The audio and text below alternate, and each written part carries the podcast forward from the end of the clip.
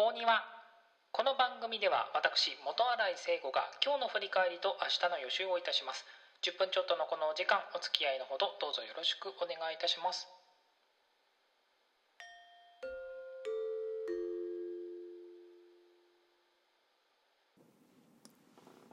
2021年7月26日月曜日今日はどんな一日だったでしょうか、えー、7月最後の週が始まっちゃいましたね。私職場で週1月曜日に朝礼がありましてで司会が持ち回りなんですよ。で司会者はまああのその朝礼回すのとあと最後に1分間スピーチをやるっていう形になっていて。私1分間スピーチ結構好きであのネタとかメモしてたりとかあと台本とかもまあ当然その使うつもりで台本を書くんですけど、えー、ボツって別の書くとかも普通にやっててまあ人数が人数なんで多分34ヶ月に1回ぐらいしか回ってこないですけど。なのでで今日私当番だったんですよ。なのでまあ当然順番を回ってくるのは分かってるんでこう前の人かもしくは前の前の人ぐらいになった時にはそろそろだなと思って、えー、準備し始めるみたいな感じなんですけど。でまあその準備を意識しない時でも一応あこれネタになるなとかっていうのをメモしてたりするんですけどそれを以前ですね友達に話したらちょっと惹かれまして。なんでだまあなでも引くほどじゃないだろうと思うんですけどね。そこまで引くことないでしょうえっていう話したらええって言われて。そんなねびっくりすることじゃないだろうなと僕的には思うんですけど。ちなみに今回の台本も一応まあその前の人があの順番で言うと多分本当は来週だったんですよ。なんですけど今週やる予定だった人が、まあ、外出の予定があって今日できないっていうんでまあ1週間前にこう「あすいません変わってもらえますか」っつって変わって。なのでまあ実質準備1週間。でどれぐらいかな？でも今回はネタネタで検討したのが多分2つ？でそのうち1本を台本を起こしてで前日だから昨日の夜か昨日の夜にあ別の内容にしようって思ってボツってで今朝台本に起こしてっていう感じでしたね。あのー、まあ惹かれますよねそれはね。このレベルでやってたらまあ確かに惹かれるかもしれないなとは思いました。今、ちょっと反省してます。で今日のネタはですねあのー、割と何て言うんですかねあの軽い感じなのでそんなにこういわゆるビジネスネタとかあの仕事のネタに限定されてないのでテーマは。基本的にはだから僕は1分間好きなことを喋っていい時間だと思ってるんですけどであのほとんどの全国ほとんどの学校が先週から夏休み始まってるんですよね。なのであのまあやっぱ年取ってくると季節感どんどんなくなるじゃないですか。だから季節感大事にしようよっていう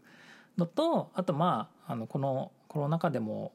あの楽しんでいこうぜっていうことも含めてあの夏休みについてっていうテーマでやってみました。でまあこう夏休みっていうとやっぱり宿題とかなんか旅行とか、えー、自由研究とかあったりすると思うんですけど、えー、私は夏休みこの夏やること3つ決めました。で1つが読書感想文を書くで2つ目がバイクで出かける。で3つ目が何もしない日を作る。えーまあバイクで出かけると何もしない日を作るはまあこのままなんですけどバイク最近乗れてないので、えー、どっか出かけようかなっていうのが一つ。とあと何もしない日を作るはなんだかんだやっぱ掃除とかねあの買い物とかねしちゃうんで、えー、一日こもってゲームをする日を作ろうと。いう魂胆でございます。であの読書感想文を書くについてなんですけど本は読むんですけどそれをなんかメモしたりとか感想を書いたりっていうのを基本僕しないんですよ。ただまあなんていうのかなあえてこうアウトプットというかその意識して感想を整理するっていう意味ではやってみたいなとも思ってたのでまあこれを機にちょっとやってみようかなと。で読書感想文どれぐらい書けばいいのかなっていうのを昨日思ってで調べてみたら僕も初めて知ったんですけど青少年読書読書感想文全国コンクールっていうのがあってで、えー、と小学校中学校高等部あと小学校も3つぐらいに分かれてるのかな？低学年中学年高学年だったかな？分かれててで課題図書とあと自由図書の部もあるのかな？みたいな感じで。ちょっと詳しくはあの青少年読書感想文全国コンクールで調べていただければと思うんですけど。まあ基本本私好きなものしか読まないので、まあ、みんなそうだと思うんですけど好きなものしか読まないのでたまには課題図書に手出してみようかなと思って高等学校の部の課題図書今年はですね「水を縫う」っていう本がございましてこれをちょっと読んでみようかなと思ってます。あと2冊ぐらい課題図書があるんですけど。で文字数の制限が2,000字以内なんですよ。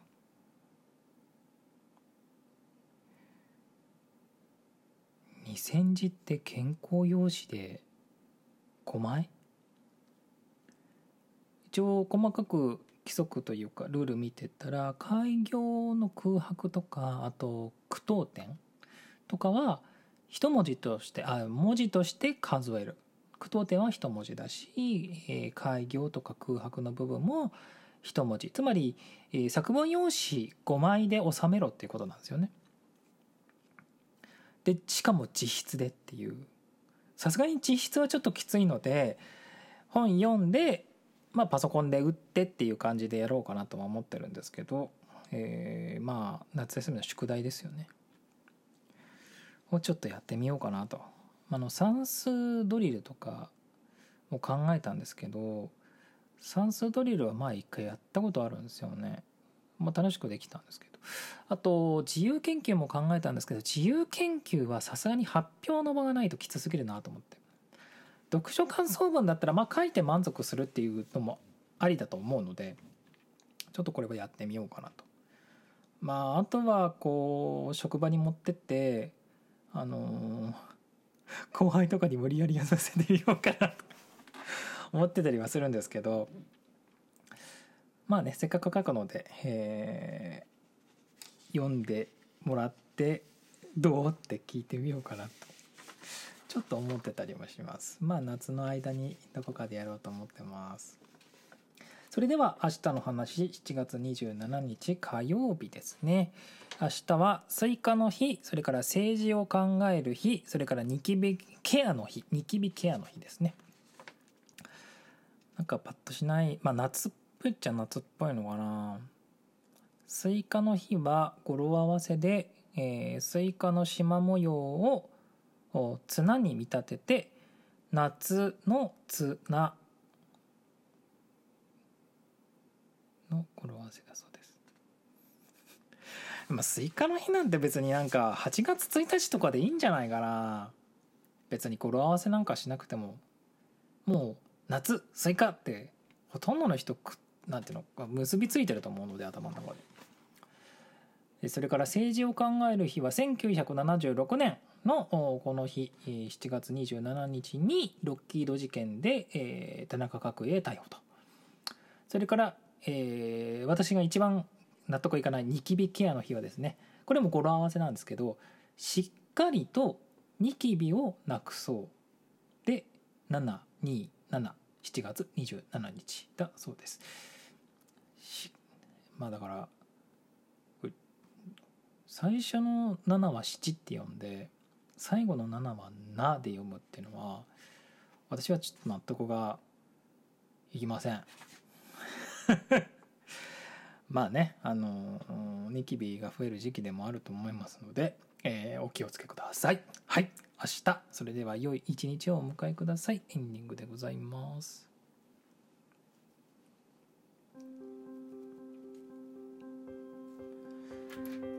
台風近づいてきてますからねあのー、結構細かくチェックしてたら昨日とかは関東東京来るかなみたいな感じの経路だったと思うんですけど今日さっき見てみたら茨城とかあっちの方に、えー、最も近づくんじゃないかみたいなあ予報になってましたね。まあでも、あのー、本当にね風とか雨とか水とか川とか海とか本当にお気お気をつけくださいませ、あのー、本当にね怪我とか本当に十分にお気をつけください。以上棒には第 15, 15回でした、えー、最後までお聴きいただきありがとうございました。また次回もお付き合いのほどよろしくお願いします。元新井聖吾でした。